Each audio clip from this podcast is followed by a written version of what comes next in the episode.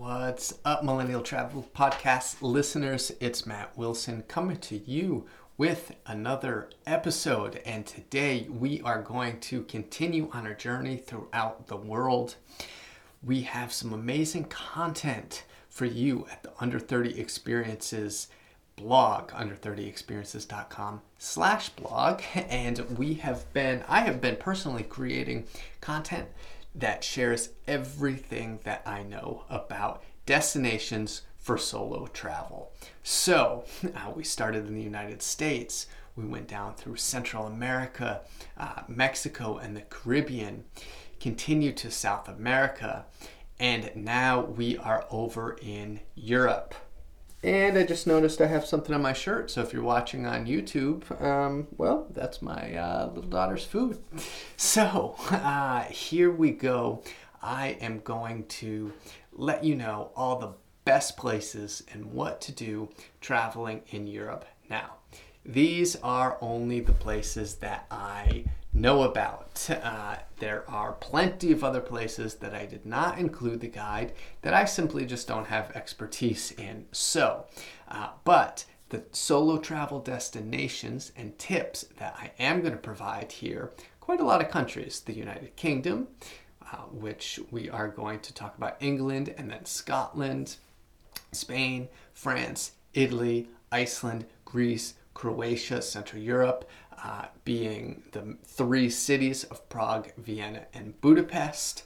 And uh, yeah, there are, of course, tons of other places in Europe to explore, but those are the big ones that I'm going to lay out for you here today. So, we're going to start uh, this travel guide in London, travel through the English speaking countries of Scotland and Ireland, uh, then through, oh, I didn't say Ireland before, oops, um, then through Western Europe, Iceland, and finally to Central Europe. Uh, exploring Europe is an opportunity of a lifetime. You'll love Europe if you enjoy history, architecture, food, and culture. If you have lots of time to backpack through Europe, you can visit all of the countries I recommend, and then some. If you have less time and money, you can visit any of these countries as a solo traveler on individual week long trips. And uh, like I said, if you're looking to explore a different part of the world, check out my guides to the United States, Central America, uh, South America, and those are all found on under30experiences.com slash blog. This article is also there on the blog where you can get all of the links to the places uh, that I'm talking about because I am going to go through and try to pronounce everything as best as I can.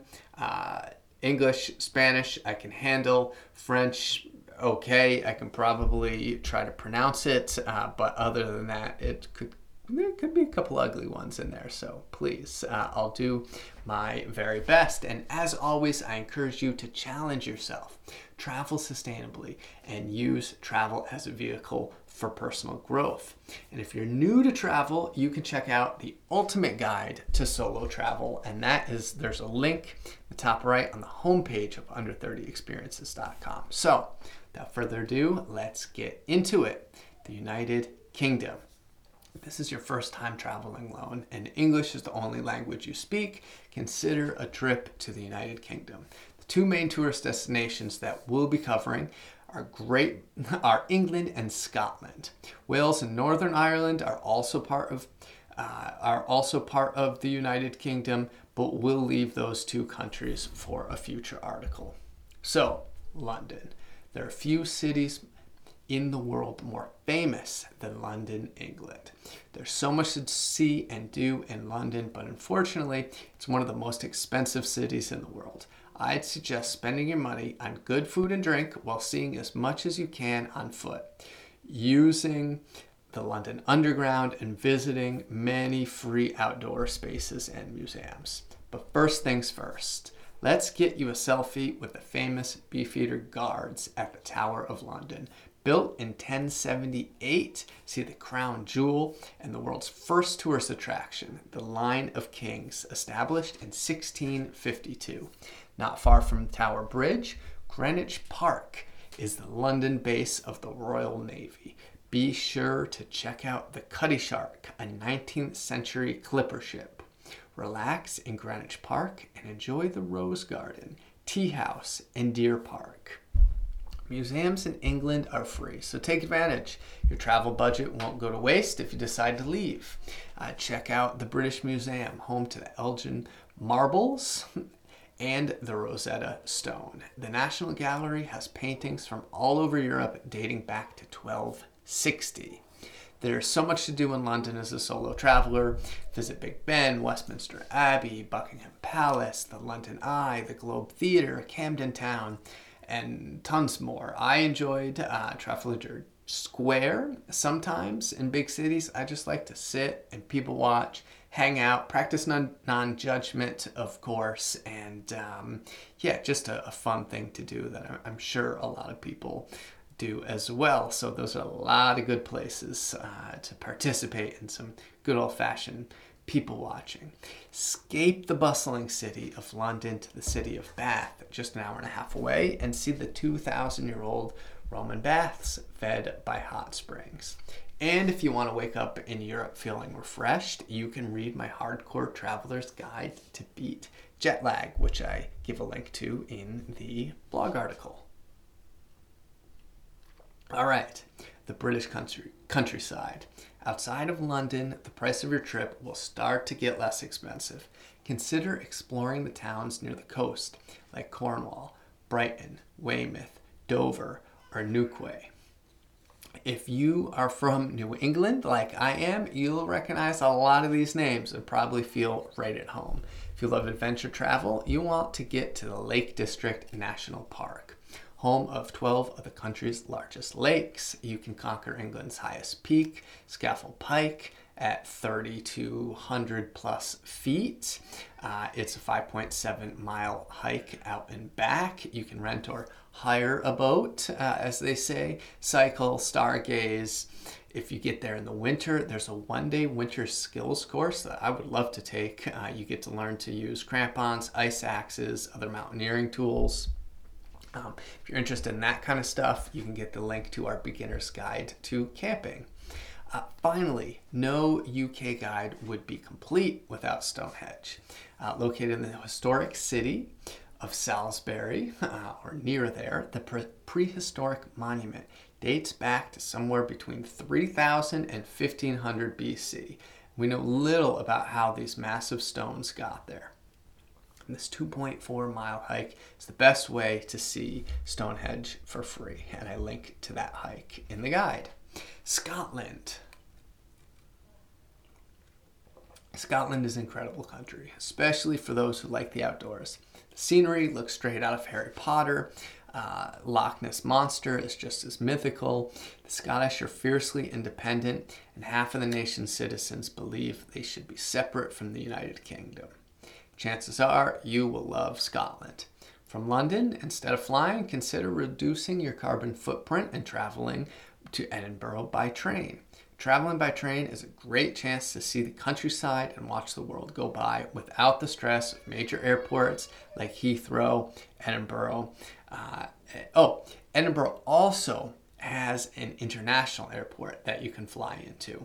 And uh, Glasgow is another city that is popular with young people. So, Edinburgh. First thing I recommend doing in Edinburgh is having a whiskey. Uh, Scotland has over 130 Scotch distilleries, so if you like to drink, go for a whiskey tasting. Uh, check out Edinburgh's underground vaults at night. This haunted area of the city was once home to speakeasies, gambling pubs, and brothels. Shake off the cobwebs the next morning with a 30 minute hike up Arthur's Seat for a marvelous view of the city below from an extinct volcano. Uh, for an easier climb, walk up Calton Hill, which is also great at sunset. Spend the afternoon in the tranquil Dean Village, uh, Old Town, or have a picnic in the meadows if you're into landmarks. Uh, Edinburgh does not disappoint. To walk the Royal Mile from Edinburgh Castle to the Palace of Holyrood, see the Georgian House Museum, the Scottish National Gallery, the Scott Monument, and the National Museum. All right, Fort William. From Edinburgh, motor to Stirling Castle, and then through Glencoe. scenic valley where Harry Potter was filmed.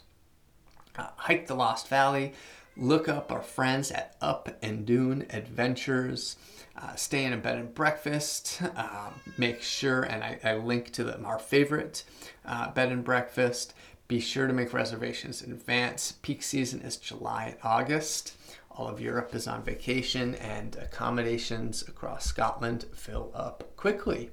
Uh, hike to Steall Falls, one of the most memorable trails in the West Highlands. Uh, have lunch in Glenfinnan and then see the Jacobite steam train crossing the 21 arched viaduct, another Harry Potter highlight. Uh, hopefully, you guys know what I'm talking about with that steam train that's going across there. Uh, if you want to relax, uh, you can go to another Scotch distillery, enjoy a walk to the Neptune staircase, or take the UK's only mountain gondola to the Nevis Range for a panoramic view of the Scottish Highlands. Ireland. All right, Ireland is a magical country for solo travelers. I spent three weeks staying with friends who lived in Dublin, and while they were working during the week, I rented a car, borrowed a tent, and explored the countryside. On the weekends, we did day trips from Dublin, saw the inside of plenty of pubs, uh, as you can imagine, in the evening hours, and there's there's really nothing like Irish pub banter. It's a lot of fun, or as they say, it's good crack. So, Dublin. If you're continuing your Euro trip from London, travel to Wales by train and take the ferry across the Irish Sea to Dublin. I arrived by sea on a foggy day, and it really set the tone for the Emerald Isle. Uh, when I get to a new city, I always like to take, take a city tour, get acquainted with the main sites, uh, hear some history and culture from local, walking around the Trinity College, St. Stephen's Green, Temple Bar. It's a great way to get familiar with Dublin's tourist areas. I've been to Dublin in the summer and then again in November, and if you don't mind the rain and cooler temperatures, I'd highly suggest traveling off season. You'll see that Grafton Street is packed with tourists during July and August. Uh, for those who enjoy local libations, the Guinness Storehouse and the Jameson Whiskey Distillery are fun places to get acquainted. The Temple Bar area is one of the main nightlife spots for backpackers, tourists, and uh, the old st- stag and hen parties. Uh, that's bachelor and bachelorette uh, parties for anybody who doesn't speak uh, Irish, or I, I don't know if they say this in, in the UK, but stag and hen, that's what they call them in, in Ireland. But don't forget, Dublin isn't just a party destination, it is also a UNESCO City of Literature. So, you can take the Dublin Literary Pub Crawl, where you'll find out that many of the great works were, you guessed it, fueled by alcohol. Uh, to find some solace outside of pub life, relax in St. Stephen's Green, or for a quiet park with more room uh, to walk, head to Phoenix Park. I was pleasantly surprised by the amount of deer in this park within city limits. Actually, more than pleasantly surprised, I was uh, was fairly shocked. I did not expect to see deer there. Um, finally, for day trips from Dublin, see the small coastal town of Howth and hike out onto the cliffs, or head to Bray Head Cliff Walk, both accessible by light rail. Uh, one of my highlights of Ireland was my time in solitude in the Wicklow Mountains, like the 6th century monk Saint Kevin. Uh, apparently, seven trips to the monastery in Glendalough is. Wait, Glendalough. Shoot. Uh, sh- should be Glendalough, I'm, I'm pretty sure. Um, reading it, it's not pronounced as it's read, I believe, uh, kind of like Edinburgh, uh, which you don't want to say it as it's read. Anyway, uh, moving on, that's like a pilgrimage going to this place, Glendalough. Um, it's like a pilgrimage to Rome for Irish Catholics. So I strongly urge solo travelers to be eco friendly and safe. So take the bus to the Wicklow Mountains National Park if you can, instead of renting a car and driving on the opposite side of the road that you may be accustomed to. I will tell you, I've done it and uh, I have on more than one occasion almost steered into oncoming traffic making a left turn. So, the Irish countryside. There's a ton to explore between Dublin and Galway, more than I could possibly cover in this guide, but I'll do my best to pull some headlight highlights. Kilkenny is a great Irish town. Uh, rent a bicycle and see Kilkenny Castle, uh, St. Canice Cathedral, and the Round Tower. Experience Ireland's national sport by taking a hurling lesson where you'll get out on the pitch and play the world's fastest sport. That's right, it's hurling. Uh, on your way west, stop at the Rock of Cashel to get your fix of the 12th century Gothic architecture. Cork is a university city in the south of Ireland, uh, full of live music and nightlife. Many people kiss the Blarney Stone, but I'm not sure how popular that's going to be post COVID. So I would honestly skip the attraction. Um, I've done it. The castle grounds are really nice, uh, so it was fun to uh, fun to walk around, but Whale watching is another popular activity in Cork, and if you can get there for the Jazz Fest, I really enjoyed that. That was a lot of fun. Tons of live music outside in the streets in Ireland, everywhere you go. The western coast of Ireland is known as the Wild Atlantic Way. So, seeing the sunset over the North Atlantic Ocean from the small town of Dingle was one of the most beautiful sights I've ever seen. You can drive the Ring of Kerry and the lesser known Skellig Ring. Uh, take a boat out to Skellig Michael, but do not camp on the cliffs as I did. I don't know why you would do it. Um, I can tell you why I did it, but that's uh, for another story. But my tent snapped in half from the strong winds, and I ended up spending the nights in one of the monks' beehive huts. So at least I have a good story about it. The farmer told me not to do it. Uh, after Killarney National Park, head north to the Cliffs of Moher. Uh, part of the uh, Burren and Cliffs of Moher. Oh, this is part of the Burren and, Burren and Cliffs of Moher UNESCO Geopark. Arrive early before the coach buses full of tourists. Uh, look, oh, and look over the 35 species of birds, including, you guessed it, puffins. Are puffins a bird? Are they a mammal? Not sure. Penguins are mammals. I'm to go with bird. I don't know why. Visit O'Brien's Tower where you'll be able to view the Aran Islands and Connemara.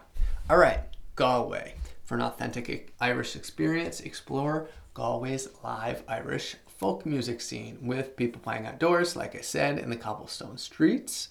Stroll the Salt Hill Promenade, pop into the shops and pubs along the Galway Bay, visit Galway's modern cathedral, um, some of Ireland's oldest uh, places, including St. Nicholas's Collegiate Church, tour the Kilmacduagh Monastery, and the Galway City Museum. There's lots to do in the countryside near Galway, including hiking Diamond Hill in Connemara National Park. Visit the Sheep and Wool Center to learn how the traditional textiles are made. All right, Spain. España is a beautiful country to explore as a solo traveler. I suggest brushing up on your Spanish if you can so the locals take you a bit more seriously. Fly into the international airports in Madrid or Barcelona, and from there, take trains to the smaller cities The food and culture in Spain are incredible and they vary greatly from region to region. The first uh, thing to know about Spain from a cultural and logistical standpoint is that there is a siesta or a nap in the middle of the day, and dinner won't be served until 9 or 10 p.m. So, this means the party scene doesn't start until after midnight, so please pace yourself. All right, Madrid. Your days in Madrid will be full of incredible cityscapes like Plaza Mayor, uh, La Puerta del Sol, and Plaza uh, Cibeles. Palacio Real is the King of Spain's official residence and open to the public. Uh, stop into museums like shoot, sorry, these are all really long Spanish names for these museums, but Museo Nacional Centro de Arte Reina Sofia. That translates to the National Center Museum Center of the of Art uh, Queen Sophia. Not necessarily in that order, but uh, yeah, that's a long ass name for a museum. I'll tell you that. Uh, the Naval Museum and the Archaeological Museum for a local experience. Uh, pick up a bottle of Spanish wine and some tapas uh, from Mercado de San Miguel. Uh, have a picnic in Plaza Mayor and uh, do some shopping, eating, drinking in Barrio Latina. Uh, finally, to earn ultimate bragging rights, try, to get tickets to see Real Madrid play in a soccer match. All right, Seville take the high speed train from Madrid to Sevilla, as it's called, uh, the capital of Andalusia. The main attraction in Seville is uh, Real Alcazar, uh, the UNESCO Heritage Site. The Royal Palace boasts incredible Moorish architecture still in use today. Get lost in the historic Jewish quarter, see how Christians, Muslims, and Jews have populated this part of Spain for hundreds of years visit Plaza España and two incredible churches. Sorry about the names, but Iglesia de San Isidro and the Cathedral of Seville. Uh, climb the Giralda Bell Tower and walk around Parque Maria Lucia. Luisa. Hmm, hope that's not a spell, uh, spelling error. We'll see. Luisa or Lucia, not sure. For more hands on activity, you can take the Spanish tile workshop or a flamenco dance class. Enjoy some tinto de verano, which is uh, red wine. Um, uh, Seville's version of sangria, not red wine. What do I know? Just get stick to the script, dude. Uh, for nightlife, be sure to uh, hit the Al- Almeida de Hercules neighborhood, or Almeida, as the locals call it. Escape uh, Seville to the coast for a beach day in Cadiz. See the castle of San Sebastian and the castle of Santa Catalina. Granada. All right, from Seville, travel to train by to Granada, another city heavily influenced by the Moors. You can stroll around the grounds of the Palace of Alhambra, and if you want to go inside, be sure to book your tickets in advance. At the base of Alhambra, you can visit Bañuelo, and that is a famous Arabic bathhouse. The center of the city, you can enjoy Plaza Nueva, uh, see the Granada Cathedral, buy lunch in Mercado San, San Agustin, uh, walk down the whitewashed rows of houses, narrow roads uh, of the Rialto and Albayzín neighborhood, shop in an active bazaar, take night hike from our friends at Six Thrills, and I put a link up there uh, if you want to check these guys out and what they do for more active walk, go to the top of the Mirador. Uh, and Mirador, if you see that anywhere, that's just a, lookout place. Uh, Mirador de San Nicolas. For a view of Alhambra during sunset or walk down Paseo de los Tristes. Uh, to scale some of Europe's highest mountains, visit Sierra Nevada National Park, just like the Sierra Nevadas in uh, in California. And while you're visiting this quaint alpine village, uh, you can check out Capilleria, uh, Pampaniera, Pampaniera, and Treveles are the three little villages I suggest checking out. And if you travel to this region of Spain during winter, it's great for skiing and snowboarding. All right, Barcelona. Like most people, I absolutely love the city of Barcelona. Uh, unfortunately, over tourism has driven up the cost of city, a cost of living for locals who pre COVID uh, 19 were fed up with the number of travelers visiting their city. For this reason and to avoid the crowds, I always suggest visiting Barcelona in the off season if you can. If you're visiting southern Spain on your trip, it's best to skip the hot month, summer months anyway. It's important to know that people of Barcelona are proudly Catalonian. So they speak their own language, many of whom think Catalonia should be separate from the country of Spain. People from Barcelona do know Spanish, eh, but of course prefer not to speak it. Um, but if you're walking around, uh, probably better to try to speak Spanish than uh, English if you can. Unless you can pick up some Catalonian and then uh, really impress people. Anyway, the Gothic Quarter is the most famous tourist area of Barcelona. Uh, if you'd like to walk, I'd recommend walking down La Rambla from Plaza Catalunya and heading for Barceloneta and the beach. This area of the city along the Mediterranean is much more modern, was constructed in the, for the 1992 Olympics. The beach and the boardwalk in Barcelona aren't my favorites uh, compared to, you know, all the other amazing places around the world that you could see or all the other amazing beaches and they're not particularly unique like the rest of Barcelona, but it's not a bad way to spend a day. Um, I mean, definitely check it out, but I would prioritize all the cool, uniquely Barcelonian stuff. Uh, another walking route to take is from Arc de Triomphe. Um, of course, yes, they do have an Arc de Triomphe in Barcelona also, uh, which you know you might well you will hear about in the next section about uh, France, but uh, you will go down to Parc de Ciutadella, eh, where you'll find beautiful gardens, monuments, and the Gaudi Monument. Uh, for more mind blowing architecture from Antoni Gaudi, walk around La Sagrada Familia, and then uphill along the pedestrian uh, avenue or I guess in, in Catalonian, it's, it's going to be Avinguda Gaudi, uh, before making your way to one of the most famous works, Parc Güell. Uh, Gracia is my very favorite local neighborhood, and I'd recommend it to anyone who stays in an Airbnb and lives, uh, and you can live among the Barcelonians, which is really cool experience. For an early morning sunrise outside of the city center, make your way to the top of uh, Montjuic Hill uh, by foot or cable car and explore uh, the castle of Montjuic, the sprawling parks, the gardens from Barcelona, considering visit visiting uh, Montserrat, Girona, or the Pyrenees Mountains uh, between Spain and France. All right, France.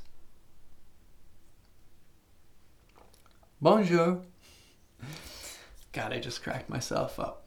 France is every solar solo traveler's gastronomical dream. Get ready for amazing food and wine in every corner of this country. Most travelers will fly into Charles de Gaulle airport in Paris, but don't sleep on Lyon. It is an incredibly underrated city to explore. Be sure uh, to check out some of the towns in the French countryside.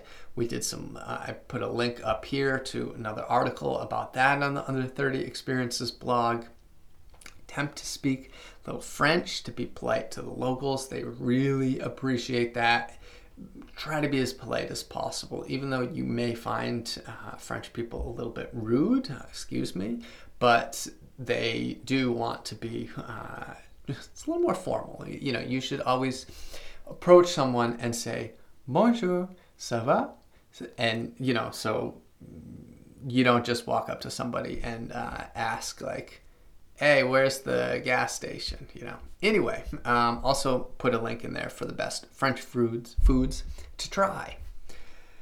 Paris. I was lucky enough to call Paris home for six months and it was easy to understand why people around the world envy the Parisian lifestyle. Yes, I tried to eat gluten free then, but it didn't stop me from trying the baked goods at the local boulangerie. Uh, be sure to enjoy a cafe or espresso seated outside overlooking the street. In Paris, people watching is a serious sport. Uh, bring home a freshly baked baguette to be consumed that day. Escargot, steak tartare are two amazing delicacies in France. Those are two of my favorites A few of my favorite restaurants I put in here. Uh, I will spare you from my subpar French pronunciation. And uh, now that I've made sure you are sufficiently fed, let's make sure you have a roof over your head at night. Uh, keep in mind that hotels and apartments in France are small, don't normally have air conditioning, but you probably wouldn't be spending a lot of time inside. Uh, Paris is broken into 20 arrondissements or districts, uh, I'd suggest staying anywhere in the first through 11th arrondissement. Right? If you want to avoid being in the most touristy areas, I'd skip first, second, seventh, and eighth, uh, which are where the Louvre, Notre Dame, Eiffel Tower, Arc de Triomphe are all are respect, respectively. But if you want to stay in a more local neighborhood where young Parisians eat and drink, I would stay in the 11th. Uh, are some uh, Paris tips on that blog as well from our team in France. Uh, to me, getting lost in the back streets of Paris is incredibly fun. Everywhere you look, there's another magnificent building.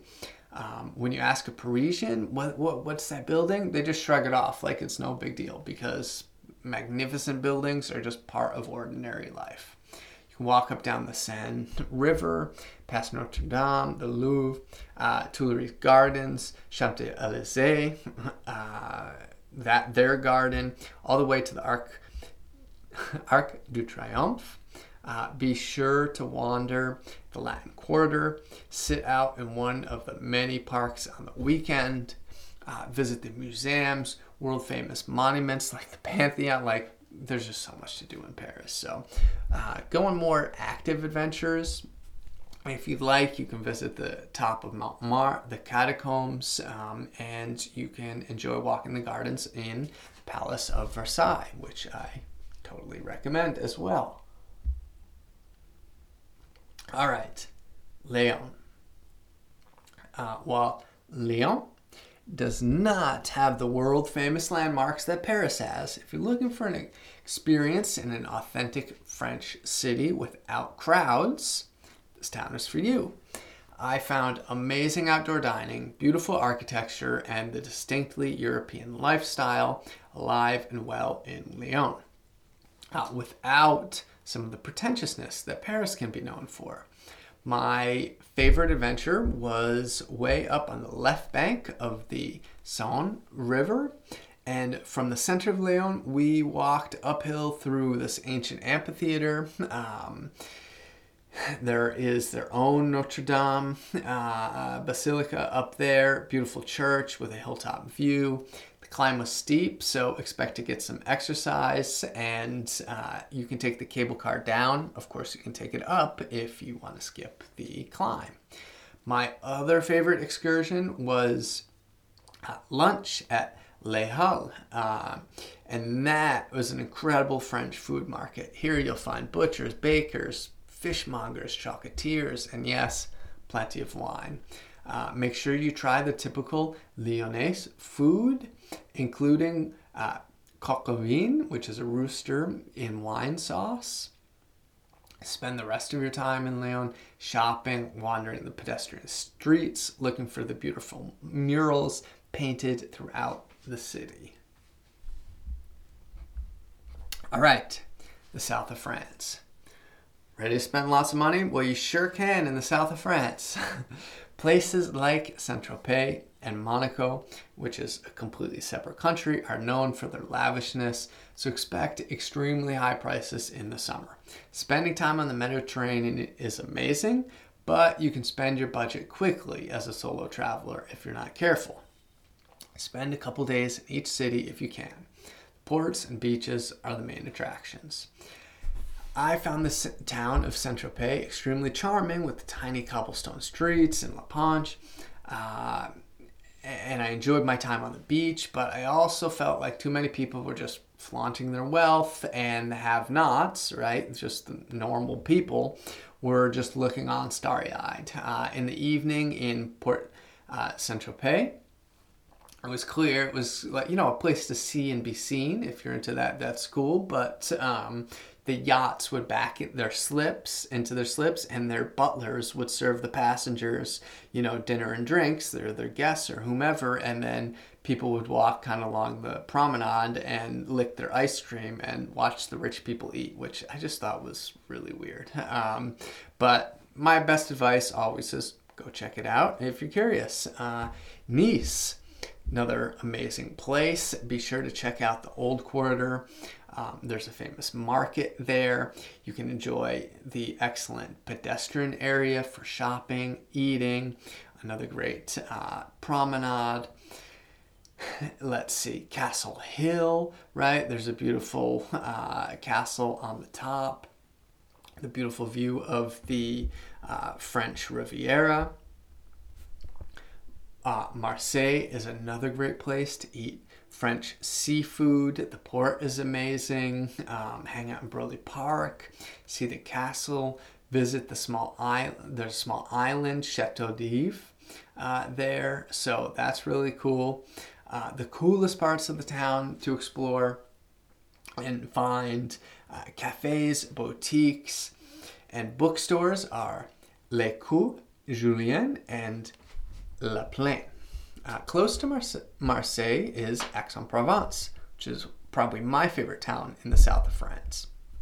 Aix, as the locals call it, um, has been a small university town since 1409. It has mainly pedestrian streets, or at least in the center, fountains, musicians playing outdoors. Uh, old, old Town is the area I'm specifically referring to, where you find markets going on. Um, yeah, it's just just amazing. There's modern art there, and if you haven't had enough yachts and supercars and all that good stuff, you can head to Monaco, which, as I mentioned before, is a separate country uh, has a casino, great people watching, window shopping. You can see the changing of the guard at the Prince's Palace. You can uh, go in the month of May for the Monaco Grand Prix, and then after that, you could head south to uh, the film festival in Cannes. So, the French countryside. Rural France is full of incredible little towns, and yes, more amazing food. I highly suggest staying in a gîte or a rural vacation home. Uh, gîtes were originally huts along the Grande, oops, that was Spanish, but a Grande Randonnée, which is a network of 37,000 miles of hiking trails across Europe. I stayed in one of the tiny towns it was called Condom. And yes, it was spelled C O N D O M. And no, it's not where condoms are from. I had to ask. But uh, that my French friends had never even heard of this town. In fact, they thought it was kind of funny that there was a French town called Condom.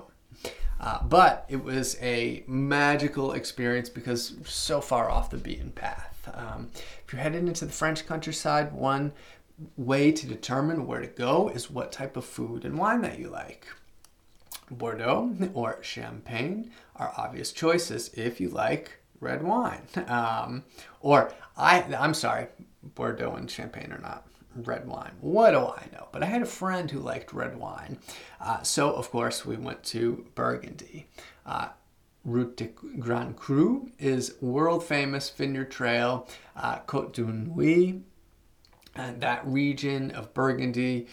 We stayed in this little tiny town called Chambertin because of their famous Pinot Noir grapes. Um, I had a friend who was just obsessed with this one type of wine, and he just pinpointed on the map and said, No, we, we got to go here. We got to stay here, which turned out to be a really, really cool experience. They take wine very seriously there, as you probably already know. Um, so if you go to this re- region, you can visit the small cities of uh, Beaune and Dijon.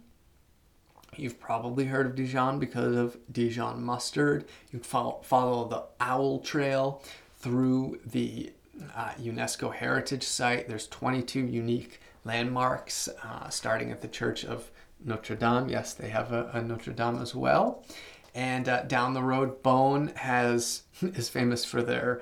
They have a rival mustard um, that you've probably seen as well. Not quite as popular, but Edmond Fallot. Uh, and you can visit his mustard mill, the Hospice of Beaune, uh, Hotel Dieu. Uh, one of the amazing places to stay there is Chateau Barberie. And uh, if you do, please say hello to the owner, JP, for us, who we used to work with with Under 30 Experiences. And believe it or not, France isn't all about food and wine.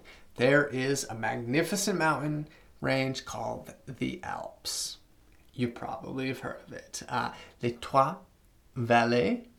Oops, mm, probably not how you pronounce valley in French, but um, three valleys. They're all world famous ski areas. If you get to Chamonix, it's amazing, even in the summer. Uh, Aiguille du Midi is an incredible gondola ride up to over 12,000 feet. I know I recommend a lot of cable cars in my solo travel guides, but this this is the gondola if you're going to ride one. Um, you can watch mountaineers, base jumpers, paragliders, other extreme sports enthusiasts literally huck themselves off cliffs. Um, you can step into the void. They have one of these glass reinforced boxes there where you can get a photo op. Uh, Mont Blanc is really special mountain and it's shared by Switzerland, Italy, and France. And if you go trekking in this area, you can hike between three countries, which is pretty cool. Can't say that every day. And um, under Mont Blanc, right, you can go through the tunnel to uh, Courmayeur. Hopefully, pronounce that uh, properly and that's in Italy, which is a, a famous, uh, famous town, ski town as well. And um, again, didn't have time to go into this guide. I mean, France is uh, just everything is stunning and, and famous, but um, you can go to the north part of France where you can visit D Day Beach, Normandy, of course, Mont Saint Michel. I would love to get there sometime. Italy, catch a flight to Rome, Venice, and embrace the slow food movement. Keep in mind that Venice has been plagued by overtourism. So try to travel off season if possible to avoid the crowds. Be interesting again what happens post COVID, but I mean that would probably be the time to go to Venice. I don't know. Um, not really sure, but it's not a good situation in Venice right now uh, or at least it wasn't pre COVID with all of the tourists. So the old world lifestyle in Italy is really something that changes people, reminds us what life is all about. So that's super important. Um, and the evidence is clear slower pace with an emphasis on family, community, and eating well allows people to live longer. Um, and I link to an interview that I did on under30experiences.com with the guys from Blue Zones, which uh, where people live to over 100 years of age often. And one of those places is Sardinia, Italy. There's so much to do solo traveler in Italy. Again, I'm not going to be able to get into it, but I'm going to try to cover um, the regions. Actually, I did not cover the regions of uh, Cinque Terre and the Amalfi Coast and Naples, which are also amazing places to visit. But let's get into Rome, one of the most popular cities in the world. And imagine yourself eating Italian food, looking at buildings that are thousands of years old. The Roman Colosseum, the Roman Forum, Palatine Hill all sit in the same area of the city. I recommend seeing the most crowded tourist places first while you're excited to be in a new city before you become tired of being around tourists. That's just my, excuse me, my strategy.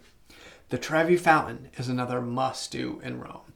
Go early in the day, unless you want to be in, inundated with couples eating gelato, making out. You know, maybe you want to be that couple. Um, this is mainly for solo travelers, but you know, do your thing. Win in Italy. Win in Rome, as they say. Look at that. Anyway, Vatican City. On a more uh, Sober Note has incredible network of museums, including St. Peter's Basilica and the Sistine Chapel. When I visited the Vatican, I heard the Pope give Mass on a hot summer day. I'll tell you, I did not last long in the heat, um, also because the sermon was in Latin. For a more authentic feel, uh, visit the Trastevere neighborhood. It's full of young people and has cheaper food, including pizza, pasta, espresso, tiramisu, that you probably came to Italy for. Stretch your legs afterwards, uh, head up Giancolo Hill, where you have a view from of Rome from above, including the Spanish Steps. There's a ton more to do, like go to an opera, so many museums, churches, etc. Can get off the beaten path and explore the smaller towns like uh, Perugia, Gubbio, and throw in some active adventures like the Frasassi Caves and Marmore Waterfall. And here on the blog article, we linked up a guide to Rome from Angelo, our Italian trip leader. Venice, the romantic canals and beautiful back alleys of Venice are world famous for a reason. It's so charming. Fortunately, over tourism, climate change, really have negatively impacted the city. It's so expensive that locals can't afford to live there anymore. When a cruise ship is in town, crowds are unbearable. Uh, that being said, try to wake up early and do some things if you do choose to go to Venice. And as I said before, try to get there off season, please.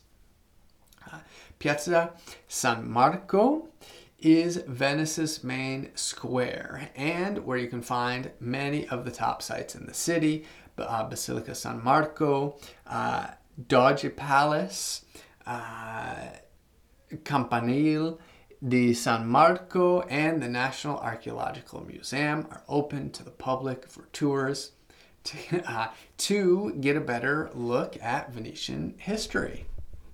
Escape the crowds in Venice uh, via ferry. There's you know all these islands around Venice, but Burano and Lido are two great ones. Burano has colorful houses, art galleries, boutique shops. Lido is a nice day trip to the beach. And if you are attending a masquerade ball uh, at, at Carnival, it is, and if it's on your, if that's on your bucket list, then check out Venice in late winter, and then head north to Turin for some skiing. Milan. Milan is a city that you've probably heard for one thing, and that's fashion. But a couple, a couple more things to do in Milan if you want to spend a couple of days. There's a great flea market for vintage shopping.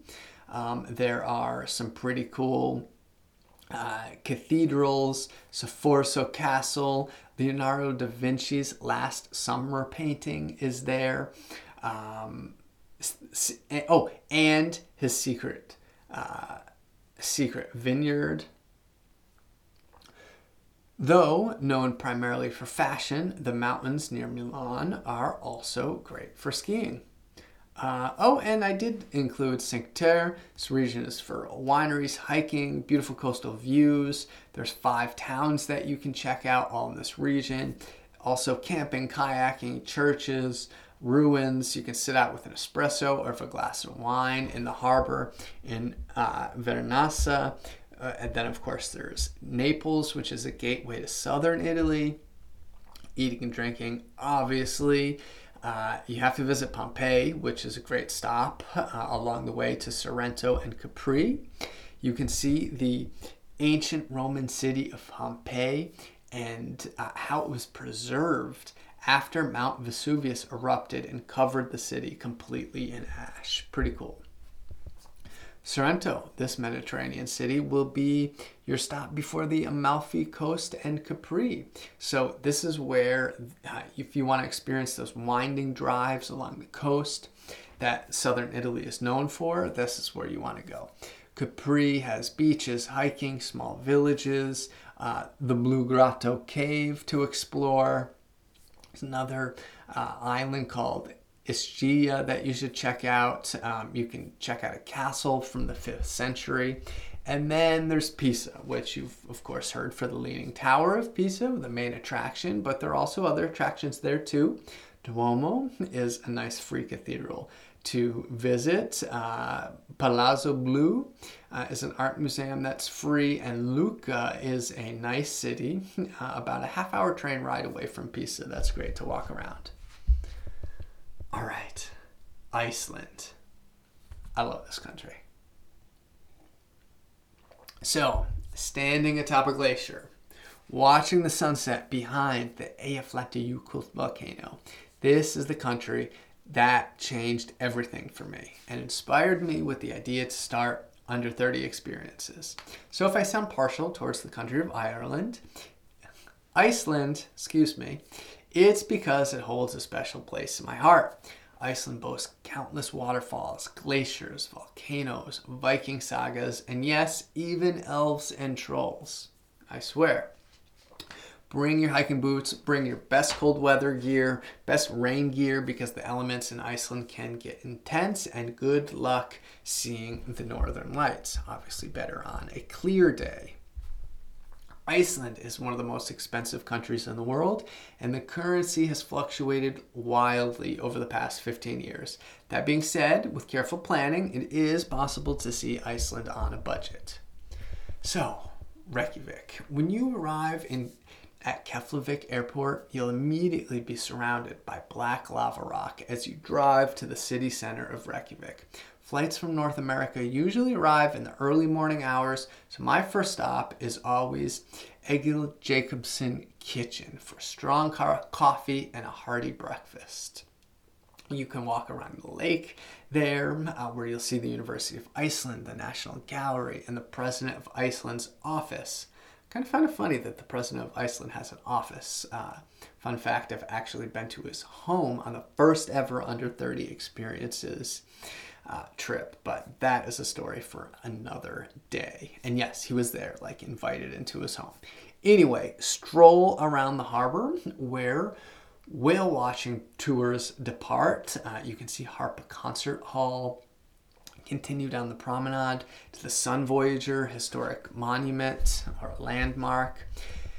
If you've seen a photo of Reykjavik, you've undoubtedly seen the big famous church that I am not going to try to pronounce. um, and it's at the top of the hill. Get the picture from the top of the tower for the dramatic view of Reykjavik. If you want the name of this church, if you're wondering, you can look this up on the article, but walk up and down the Laugavegur where you'll find street art, expensive shops, cafes, restaurants, bars, including the Big Lebowski Bar.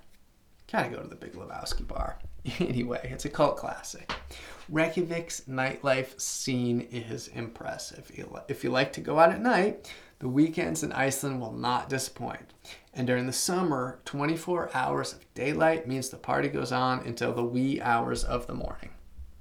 My top pick for place to stay in Reykjavik is Kex Hostel. Uh, Scandinavians love good design, and this hostel is an old biscuit factory, and it doesn't disappoint. It's pretty cool. Uh, Iceland has incredible geothermal hot springs. The Blue Lagoon is world famous, but in the last 10 years, it's become pretty crowded. Uh, I'd opt for the uh, Mývatn nature baths. It's just cheaper, more off the beaten path alternative. But if you do go to the Blue Lagoon, be sure to make your reservation in advance. And I would do this right before departing your flight. Uh, you can take the fly bus there. So the Blue Lagoon is between Keflavik Airport and Reykjavik. So yeah, book a couple hours, and it's a really nice, relaxing way before your flight um, to chill out. Then the Icelandic countryside.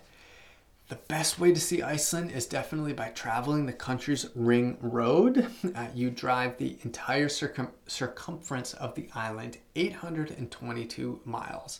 I've never done it myself, but my local friends say that it takes at least 10 days. Keep in mind that after a couple weeks of car rental, lodging, and food, this can add up to be an expensive trip considering Iceland's prices. After the secret life of Walter Mitty, hitchhiking and camping in Iceland has become incredibly popular.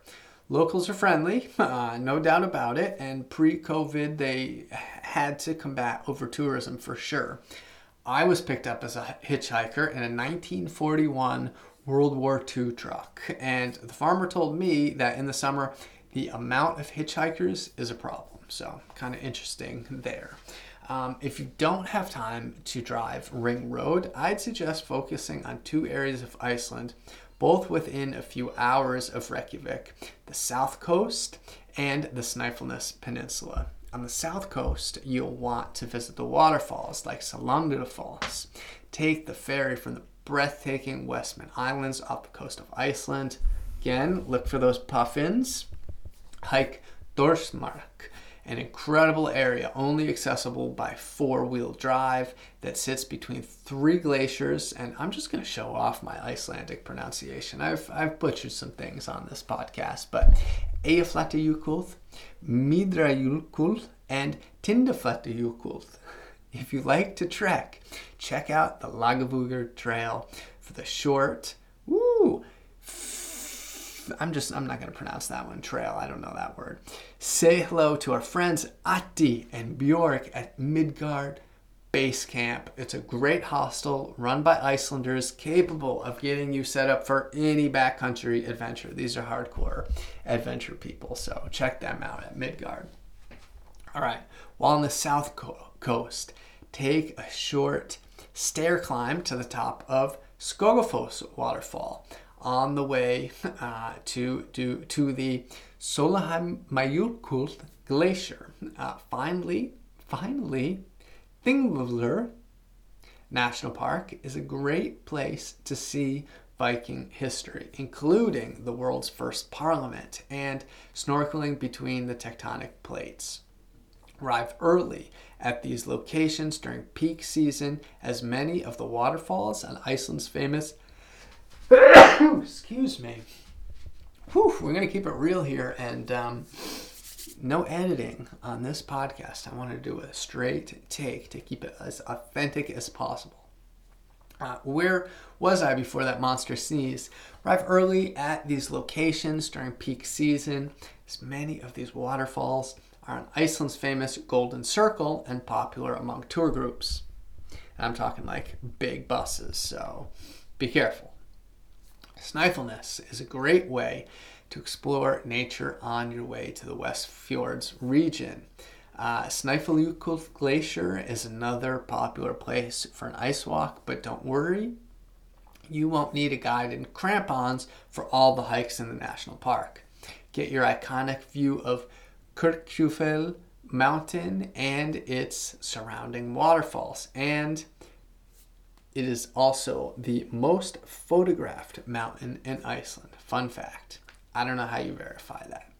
Any area outside of Reykjavik should be low in light pollution and good for viewing the northern lights during winter. All right, Greece. The birthplace of civilization is a fantastic place for any solo traveler to explore. Greece offers timeless historic landmarks in Athens and idyllic island hopping through the Mediterranean. Greece is big for European beachgoers, so keep in mind in July and August can be more crowded and expensive. You're seeing a theme here about uh, about Europe. Look to travel during shoulder seasons like June and September if you can pull it off. While Athens and the Greek islands get most of the attractions, don't forget the rest of Greece has some amazing uh, attractions as well. Um, hiking Mount Olympus and going to Sparta are still on my bucket list personally. So, Athens. If you like visiting iconic historic sites, then Athens is for you. Handful of highlights, including the Greek Agora, uh, Temple of Zeus, Hadrian's Palace, Temple of Poseidon, and uh, the stadium there is, and not the Olympic Stadium. I tell that story in my book. I got sent to the wrong Olympic Stadium. I wanted to see the old one, obviously, and they brought me to the new Olympic Stadium to take a picture. I was like, seriously? got a little lost in, in Athens. Uh, Anyway, if you like museums, the Acropolis Museum, um, couple other museums there that I list, including the National Archaeological Museum, are great picks. Plaka is a beautiful hillside neighborhood cobblestone streets, charming Greek taverns. Uh, I could live off feta cheese, olive oil, hummus. Sign me up. That's um, that's paleo enough, right? Uh, all right, there is uh, Lycabettus Hill that you can hike up. You can ride the gondola back down for another sweeping view of Athens. If you're feeling more adventurous, head outside of the city uh, through Parnitha National Park. Mm, to hike through Parnitha National Park. The Greek islands. All right, when you arrive in Athens, you'll most likely arrive on plane, right? So, to help your trip flow better, I would recommend taking a ferry to the Greek islands from Athens rather than going back to the airport. So many islands to choose from, but you really can't go wrong. Paros is one of my favorite places. Uh, Naousa being an awesome little town, whitewashed buildings, winding pedestrian streets. One of my favorite highlights on this island was horseback riding to the beach for sunset. You can do it at sunrise. It's another amazing, unforgettable uh, Greek experience. Naxos is another fun island to explore, including a visit to the Temple of Apollo. You can hike through the mountain villages, finish it off with some of their local liquor. Uh, the reason that Santorini is so famous is because everyone who visits says it's absolutely stunning. It's really hard to beat the sunsets um, there. Keep in mind that uh, Cyclades is the most popular Greek island to visit, so expect to pay more than the other islands. While the beaches aren't as white and sandy as the other islands, uh, Cyclades makes it up with the Santorini volcano. You can go hike to the caldera of this incredible, mostly submerged volcano, and you can visit vineyard there to taste the grapes of Greece. All right, moving along, we're getting to the home stretch here. Croatia. Croatia is many people's favorite country to visit for similar reasons to why they love Greece. This country boasts beautiful beaches, islands, historic architecture. Island hopping through the Adriatic Sea is something that is on many people's bucket list, and it should be. Croatia is a cheaper country than most Western European countries. But because of its popularity with tourists, during peak summer months, it's gotten more expensive in recent years. Uh, as I always recommend, try to travel in shoulder season, blah, blah, blah. You guys get it. Uh, this guide doesn't cover the cheaper. That was rude of me giving you blah, blah, blah. But, you know, I shouldn't assume that everybody knows. But at this point, Europe is mainly the same. July and August, crowded. June and September, excellent or at least much better. This guy doesn't co- cover some of the more off the beaten path areas like Zagreb, the capital, and uh, the national park up there, but just know that there's plenty to do in the interior of Croatia. But we focus this um, on the main areas, which we're going to talk about Split. So, Old Town Split is UNESCO Heritage Preserve. So, I suggest take a walking tour uh, through Marmont Street, the square, the traditional markets, understand the influences of the different cultures from the Romans uh, to the Slavic, right? You can visit the palace from where Game of Thrones uh, was filmed. See Split from above by going up Marjan Hill for a sprawling view of the Adriatic Sea, cool off with a swim at the beach, go kayaking for sunset from Split, I'd recommend that any solo traveler take the ferry to Hvar uh, in the Pakleni Islands. Pakleni Islands, excuse me. All right, the islands. There's over a thousand of them. I don't know if you heard me counting, but most travelers probably only heard of a handful. So here are my few picks that I would recommend. As I said, Hvar. Uh, there's a beautiful bay where you'll find less crowded beach to relax on uh, that I point out in the article. Take a short hike up to the Venetian fortress located in Hvar's old town. Hvar's a party town. There's please have a good time, but understand that locals need to live here too. So, you know, behave yourself. Be sure to take a speedboat ride to the island of Vis to experience the Blue Cave. Continue your journey to Korčula. After you walk around Old Town, head to the small village of Pupnat, away from the tourists, for a traditional family restaurant, homemade wine. Visit uh, the winery in Lumbarda there, another small village. See the influence of Greek settlers. Uh, walk on uh, Pržina Bay, and you, it's one of the rare sandy beaches on the Adriatic. So check that out. Take the ferry to the mainland to visit more wineries, see one of the longest walls in the world, the village of Stona, and test, taste fresh oysters straight from the farm. Dubrovnik often referred to as the Pearl of the Adriatic. I'd recommend finishing your trip in Dubrovnik.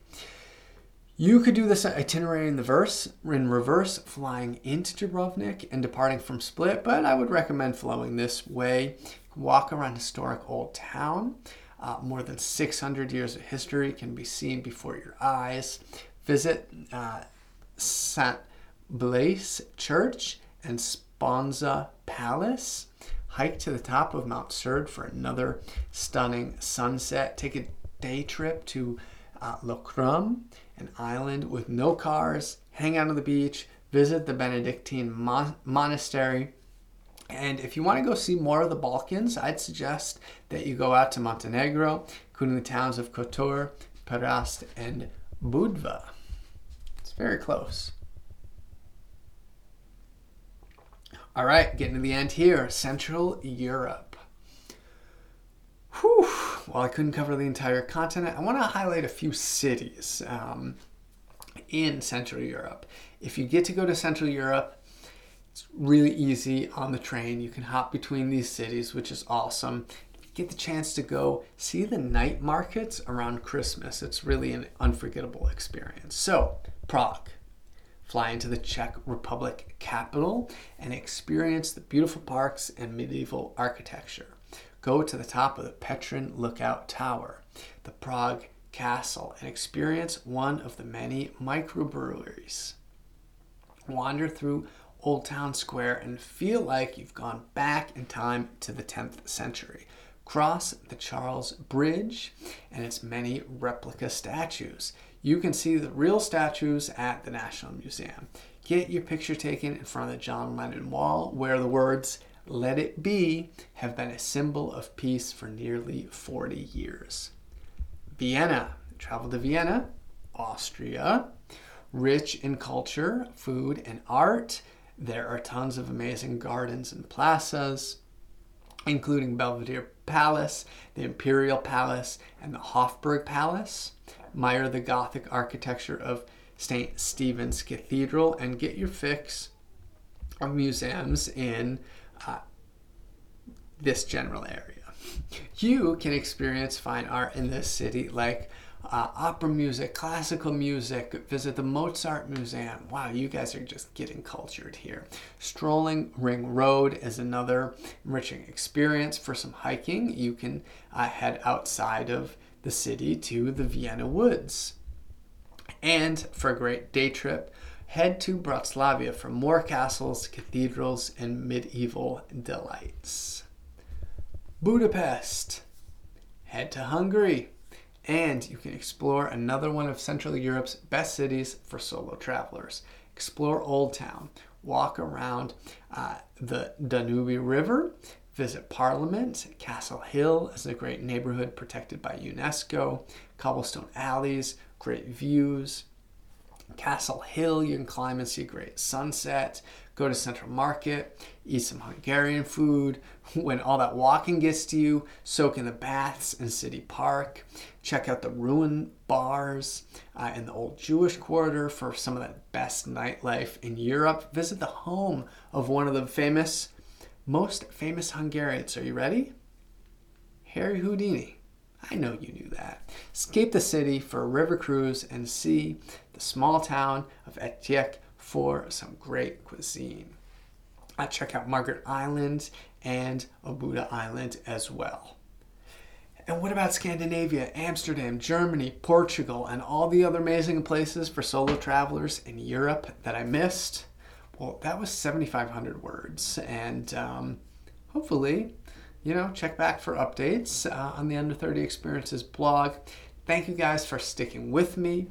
If you liked this, you will like my book, The Millennial Travel Guidebook Escape More, Spend Less, and Make Travel a Priority in Your Life. And if you like uh, hearing things, the audio version was way better produced than this. You can get that on audible.com the Millennial Travel Guidebook, and uh, I really took my time through it. It took me days upon days to record an audiobook.